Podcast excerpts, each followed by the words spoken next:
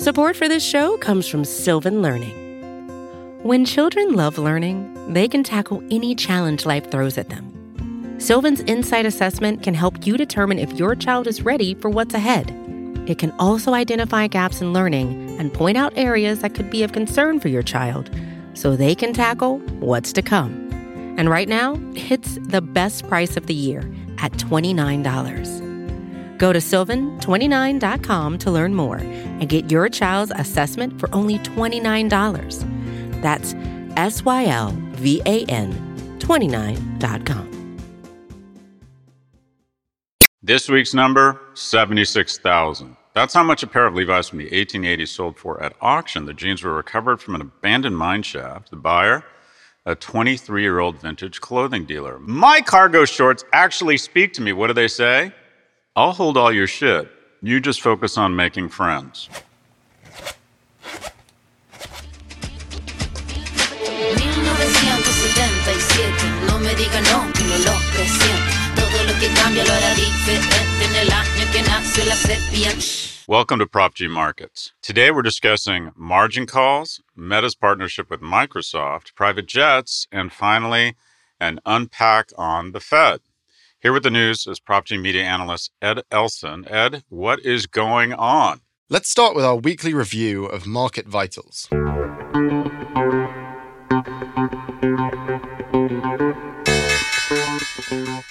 The S&P fell for 6 straight days before a rapid but fleeting turnaround on Thursday. The dollar remained strong with expectations of continued interest rate hikes. Bitcoin fell below 19,000 and the 10-year treasury yield rose above 4% again. Shifting to the headlines. The yen fell to a 24 year low against the dollar after the Bank of Japan said it would maintain its loose monetary policy. UK Prime Minister Liz Truss fired her Chancellor of the Exchequer, Kwasi Kwarteng, after a chaotic few weeks in Parliament. US mortgage rates rose to 6.92%, their highest level in two decades. And the inflation numbers for September came in higher than expected. Overall inflation rose 0.4% month over month, and core inflation, which measures everything but food and energy, rose 0.6% for the second month in a row core inflation is now the highest it's been since 1982. Scott, you've been saying for a few weeks now that you think inflation will start coming down soon. Has your stance changed on this news? Uh, it hasn't, or my stance hasn't. Changed. I'm still, I still think it's going to come down, and it may not be for a couple months. And just to review, a dollar that is historically strong should make uh, foreign or imports uh, much less expensive, bringing down prices. I think our victory, and I say our loosely because it's mostly the Ukrainian people's victory, but pushing back on Putin, I think uh, the progress there will continue, which will bring more stability to energy markets, bring the prices down.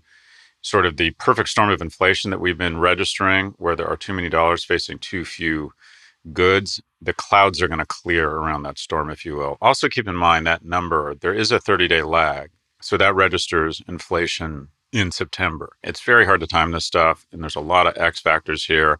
But I think by call it the end of this year, we're going to start to see inflation come down. Uh, and then mortgage rates hitting almost 7% is a big deal because there's just no getting around it. That's got to hit the housing market hard. Now, having said that, I would argue while it's painful for a lot of people over the short term, it's good for people your age. In about five to 10 years, if lightning strikes and someone decides they actually want to hang out with you for more than a few hours at a time, you're going to decide you want to buy a house. And uh, housing prices need to come down. It was getting to the point where people your age really had very few prospects of ever aggregating enough capital to buy a home. So I think a serious correction in housing is overdue and over the long run uh, will actually be good.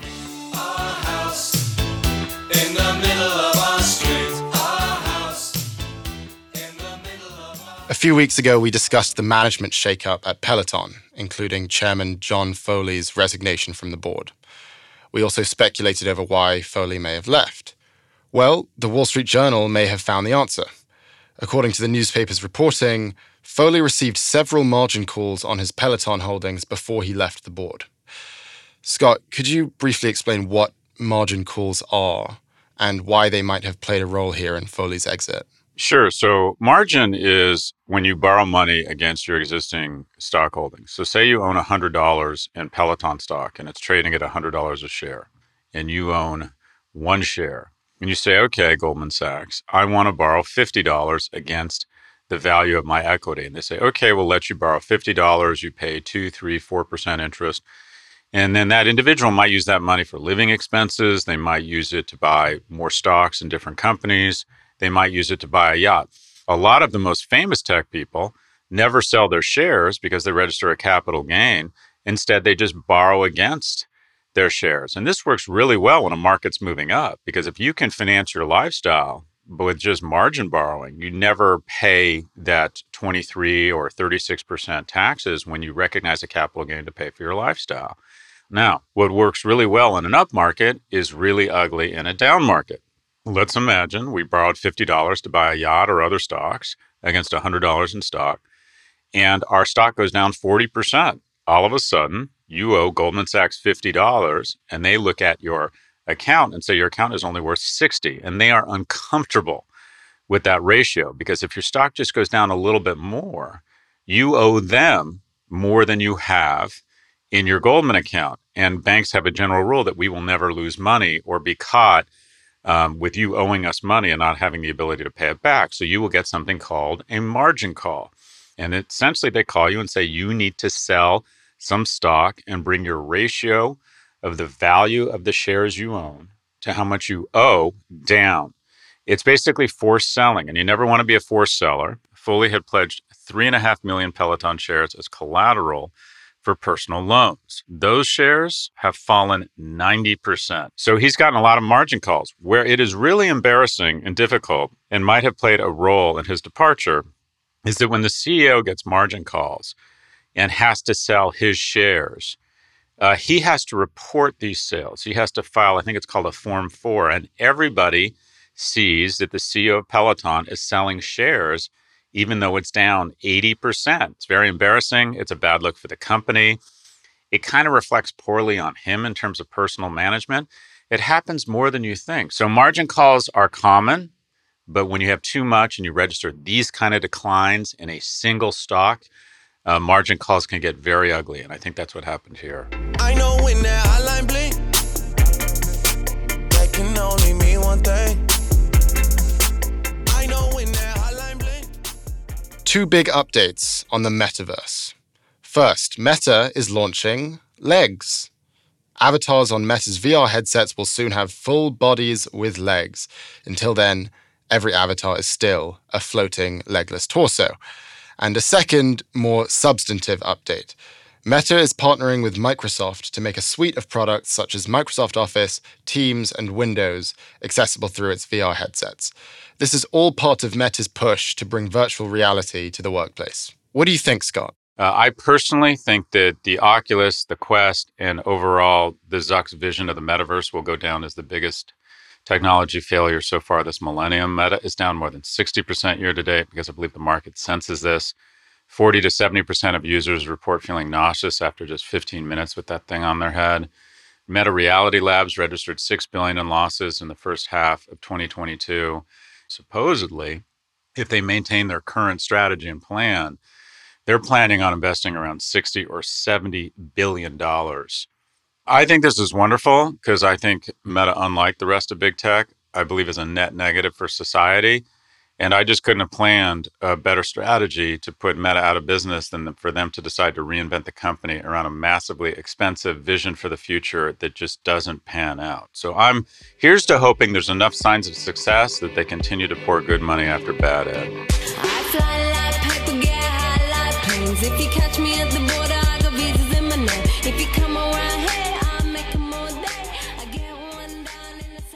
FlexJets, a leading competitor to NetJets, is planning to go public via SPAC merger. The SPAC deal will be led by Todd Boehly, who owns the LA Dodgers and also my childhood favorite club, Chelsea FC. FlexJets offers fractional ownership of private planes and is projected to register more than $2 billion in revenue this year, up more than a third from 2021. And this is coming as the overall private jet market booms. US corporate spending on private jets rose 35% in 2021.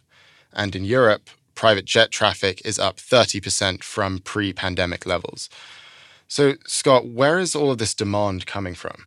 So, it's sort of the perfect storm of good things for the private aviation industry. When the pandemic initially broke out and we had sort of a hot minute of the stock market decline, uh, the market took a little bit of a, a hit, that is private jet aviation, but then it ripped back. It's really moved from a business that serves the super rich uh, to a business that serves not only the super rich, but also just the wealthy.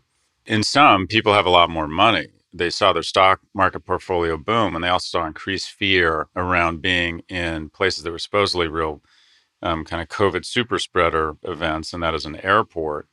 Uh, and also, you're seeing just corporations spend more.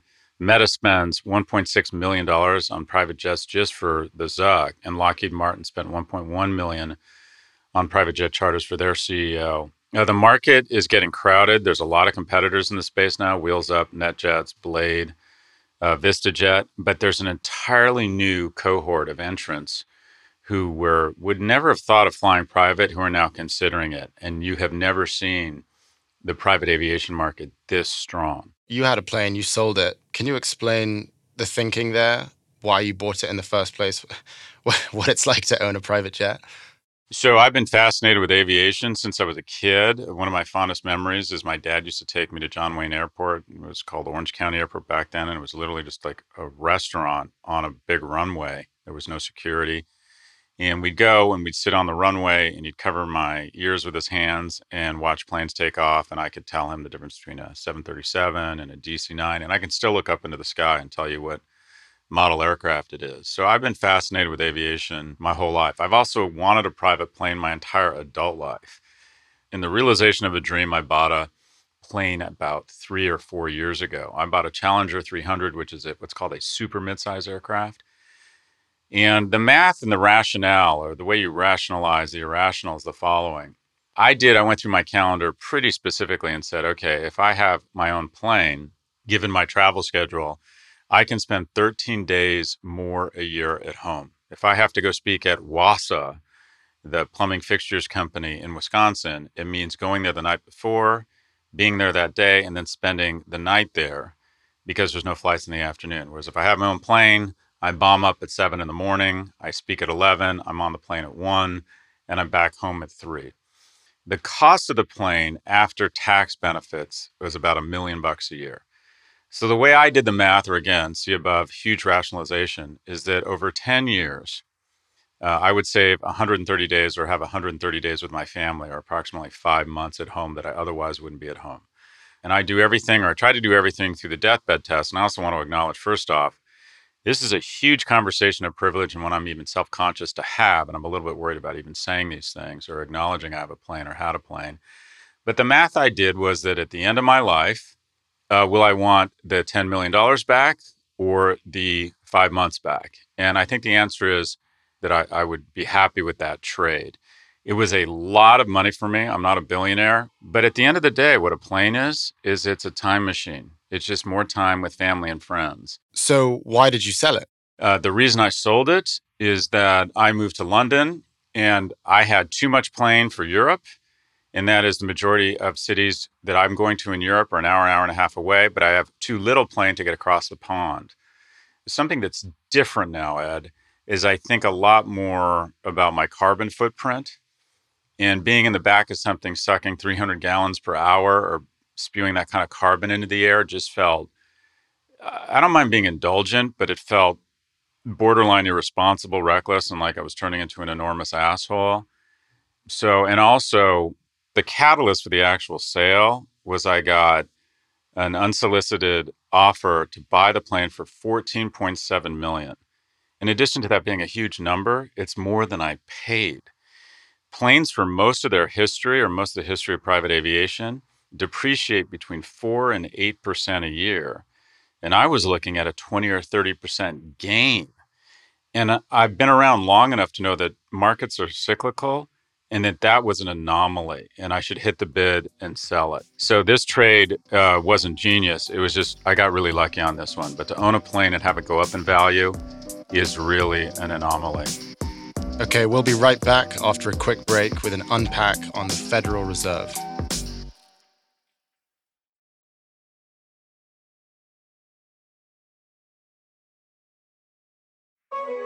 Support for this podcast comes from Grammarly. Writing is something that we do every single day, from an informal text conversation with friends to sending those all important email to clients. People need to understand what you are trying to say. Thankfully, Grammarly is a trusted AI writing partner that saves your company from miscommunication and all the waste of time and money that goes with it.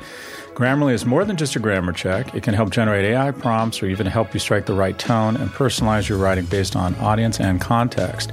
We here at the Prof G team use Grammarly, and all I have to say is it makes our written work better. Plus, Grammarly integrates seamlessly across 500,000 apps and websites. No cutting, no pasting, no context switching. Personalized on brand writing help is built into your docs, messages, emails, everything.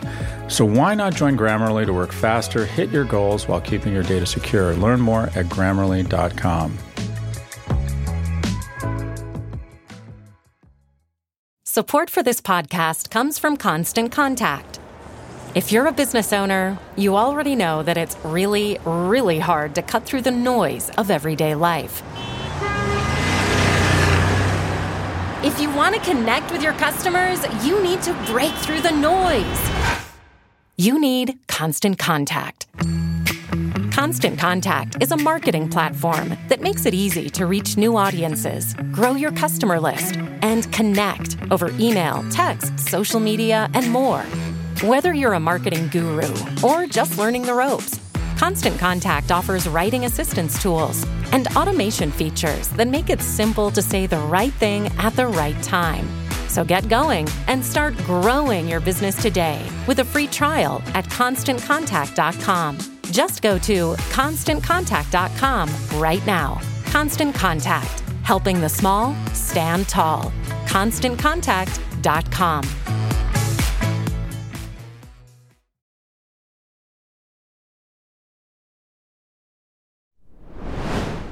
We're back with Prof G Markets. An important part of our mission here is to go beyond reporting the week's market news and explain what's happening and why. We want to answer the questions people are afraid to ask. Sometimes those questions can be pretty basic. For example, take the Fed, which we mention on nearly every episode of Markets. We know the Fed has something to do with interest rates, but how well do we understand the simple question what is the Fed? Prof G Media's Mia Silverio took to the streets of New York to ask people that question. Here's what we heard. The Federal Reserve is a. Uh. Jeez. Um. To be honest, I have no idea. I'm sorry. This is where the government holds its savings. And you know, if sometimes if Uncle Sam's like, hey, we need a little bit here, we need a little bit there, they go, oh, let's see what's in the Federal Reserve. Let's see what we have reserved. So let's call the general knowledge mixed. For more, here's Prof G Media's editor in chief, Jason Stavers, with this week's edition of The Unpack. The Fed is shorthand for the Federal Reserve System, which is the central bank of the United States. Central banks are a special kind of bank. They're sort of an amphibian in that they have characteristics of a commercial bank, they take deposits, they make loans, but also characteristics of a government agency. They act as a regulator by setting and enforcing rules for how banks are run, they produce data and reports, and they implement government policy. Now, modern central banks, like the Fed, evolved out of simpler national banks, which European nations chartered mainly to issue government debt. Uh, the Bank of England was created in 1694 to raise money to go to war with France. Napoleon created the Bank of France in 1800, largely to finance his war with England. You get the idea. These national banks, though, they proved useful and governments expanded their capabilities. So by the 19th century, leading economies had banks that looked similar to our modern central banks, with one significant exception. The United States came very late to central banking. We've long had a strong skepticism of centralized power, and so until the 20th century, banking in the United States was lightly regulated, and the federal government had limited means of intervening in the economy. This led to all kinds of economic volatility, thanks to a variety of currency schemes, changeable interest rates, and frequent bank failures. So, what changed? The Panic of 1907 was the wake up call. So, a failed attempt to corner the copper market led to a stock market crash and a series of bank failures. And it would have been much worse but for the timely intervention of financier JP Morgan. Morgan made loans from his personal fortune to prop up the struggling banks. After that, even traditional opponents of central banking realized the nation needed a source of reserve financing, and they preferred a government controlled body instead of just relying on the goodwill of JP Morgan. They were still suspicious of centralized power, though, so we ended up with a system of regional banks rather than a single central bank. This was the birth of the Federal Reserve System. So, are there still regional Federal Reserve banks? There are, 12 of them, in fact. They implement coordinated policies but operate as independent banks. They are the part of the Fed that does traditional banking services, like holding deposits and making loans, except their customers are a select group. Only commercial banks and the United States government can bank with the Fed directly. It's the banker's bank. So, how does Jerome Powell fit into all of this? Powell is the head of the Federal Reserve System itself. He's technically the chair of the Board of Governors, which is a seven member body each of whom are appointed by the president to a single 14 year term. That board oversees the Fed's broad range of administrative responsibilities, such as regulating commercial banking, issuing currency, and handling the federal government's accounts. If this podcast were called Prof G Banking, we'd talk about them a lot more. But where the rubber meets the road for markets is monetary policy. Specifically, the Fed is charged with what's known as a dual mandate. The mandate is simple keep inflation low and employment high. Those two objectives are generally seen as representing a balancing act. The Fed wants to put enough money into the economy to encourage economic growth, but not so much that it causes high inflation. Okay, so this gets to my big question about the Fed, which is when we talk about the Fed, we're mostly talking about its role in setting interest rates. And I understand that interest rates can make money cheaper or more expensive to borrow. But how is that the same as controlling the money supply? Does the Fed actually create money? The Fed controls the amount of money in circulation indirectly, but for the most part, it's not responsible for actually creating money. In the day to day economy, commercial banks are the primary creators of money. They create money every time they issue a loan. So if you think about how a loan really works, you go to the bank and you want to borrow $50,000 to start a business. The bank doesn't go into its vault and hand you $50,000 in cash. It simply adds $50,000 to your account. Well, poof, it has created $50,000. It's real money. You can withdraw it and spend it on salaries and equipment, raw materials. Now, a customer comes along who wants to buy your new product.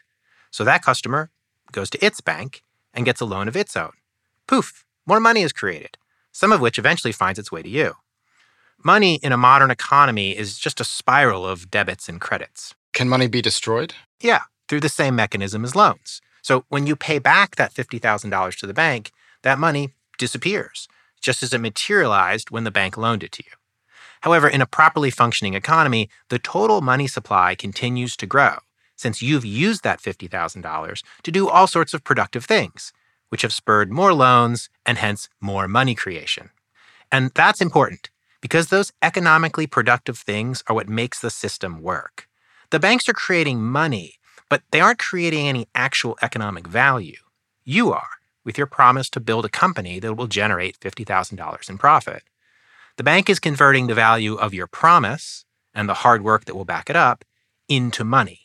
You pay the bank interest partly as a fee for this conversion, and partly to compensate the bank for the risk that your promise wasn't as valuable as you said it was. So, if the banks create money, how does the Fed control how much gets created? Remember how I said the Fed is the banker's bank? It holds deposit accounts from banks. Now, a deposit is a kind of loan. When you deposit $100 in your checking account, you are loaning that $100 to the bank until you want to spend it. When commercial banks deposit money with the Fed, they are loaning the Fed that money, and so the Fed pays them interest. There's a funny thing about the Fed's interest rate, though. It sets the floor for all other interest rates. Because the Fed is backed by the US government, it's the lowest risk loan you can make. Now, currently, the Fed is paying 3.15% on deposits, which means that nobody with access to the Fed, that is, no commercial bank, is going to loan money for less than 3.15% because they can get 3.15% just by depositing the money with the Fed. The rest of the interest rates in the economy, they flow from this baseline Fed deposit rate. Commercial banks set the rates on car loans, home mortgages, construction loans, even government and corporate bonds based on how much riskier those loans are than simply depositing the money with the Fed. So that all brings us back to the money supply and the Fed's dual mandate of low inflation and high employment. When interest rates are low, more people want to borrow money for more projects, which means more loans and thus more money is created. As the Fed has increased the rate it pays on deposits, banks have increased what they charge for loans. This should discourage people from borrowing money and thus slow the creation of new money, which in theory slows inflation, since inflation, as Scott often says, is too much money chasing too few goods. Once the Fed believes inflation is under control, it will probably reduce rates again, thus encouraging new money creation, spurring the hiring of workers, and fulfilling the other side of the Fed's mandate high employment. There's one more important tool in the Fed's toolbox it can buy and sell bonds on the open market. Before 2008, this was the primary way in which it managed interest rates. Now, the Fed uses so called open market operations as an auxiliary means of stimulating or suppressing economic activity and as a means of responding to dramatic economic events. During the early days of the COVID crisis, the Fed bought trillions of dollars in bonds, mostly U.S. government debt. In a future edition of the Unpack, we'll take a closer look at what's known as the Fed's balance sheet, the huge storehouse of bonds that it has bought up over the years, and how it plans on rolling them back into the open market. Thanks, Jason. Scott, do you have any thoughts here? You could argue that this is the epicenter of our global economy, and two thirds of reserve currency are dollars. So when we or the Federal Reserve decides to pay a higher interest rate uh, for dollars lent to them, if you will, uh, more people want dollars. And as a result, the value of the dollar goes up. When the value of the dollar goes up, uh, other currencies or other nations, their goods become more expensive, or at least the goods that they're importing in. So, as an example, Japan right now has decided not to raise interest rates as fast as the US has, which means a lot of Japanese banks and businesses are saying, I want to own dollars so I can get that higher rate from the US Fed. That means the yen goes down in value because people want to exchange their yen for dollars. And as we said earlier, the yen fell to a 24 year low against the dollar last week. But it all starts with the Fed in the United States. Okay, let's take a look at the week ahead. We're watching for data on September housing starts and building permits on Wednesday and existing home sales on Thursday. We've also got earnings from Johnson & Johnson, Goldman Sachs, Intel, and Tesla. Scott, do you have any predictions for this week? I think we're going to see the first of many earnings disappointments start to trickle in. Uh, I think consumer confidence is down. Uh, the costs of borrowing are way up. People's mortgages, if they have variable rate mortgages, are resetting and they're going to be up. And as a result, we're going to see some fairly high profile stocks disappoint in terms of earnings. In addition, I think we're going to see a fairly dramatic uh, continued step down in the market. Why? Because it trades right now. The S&P 500 trades at a price to earnings multiple, that is its share price relative to its earnings of around 18. The historic average is about 16. So if you see earnings come down and you see that ratio normalize and maybe even go below 16, it's never the clock is never at the bottom. I think you're going to see continued pain in the stock markets. That's all for this episode. Our producers are Claire Miller and Jason Stavers. Special thanks to Catherine Dillon, Ed Elson, and the Prof G Media team. If you like what you heard, please follow, download, and subscribe. Thank you for listening to Prof G Markets on the Vox Media Podcast Network. We will catch you next week.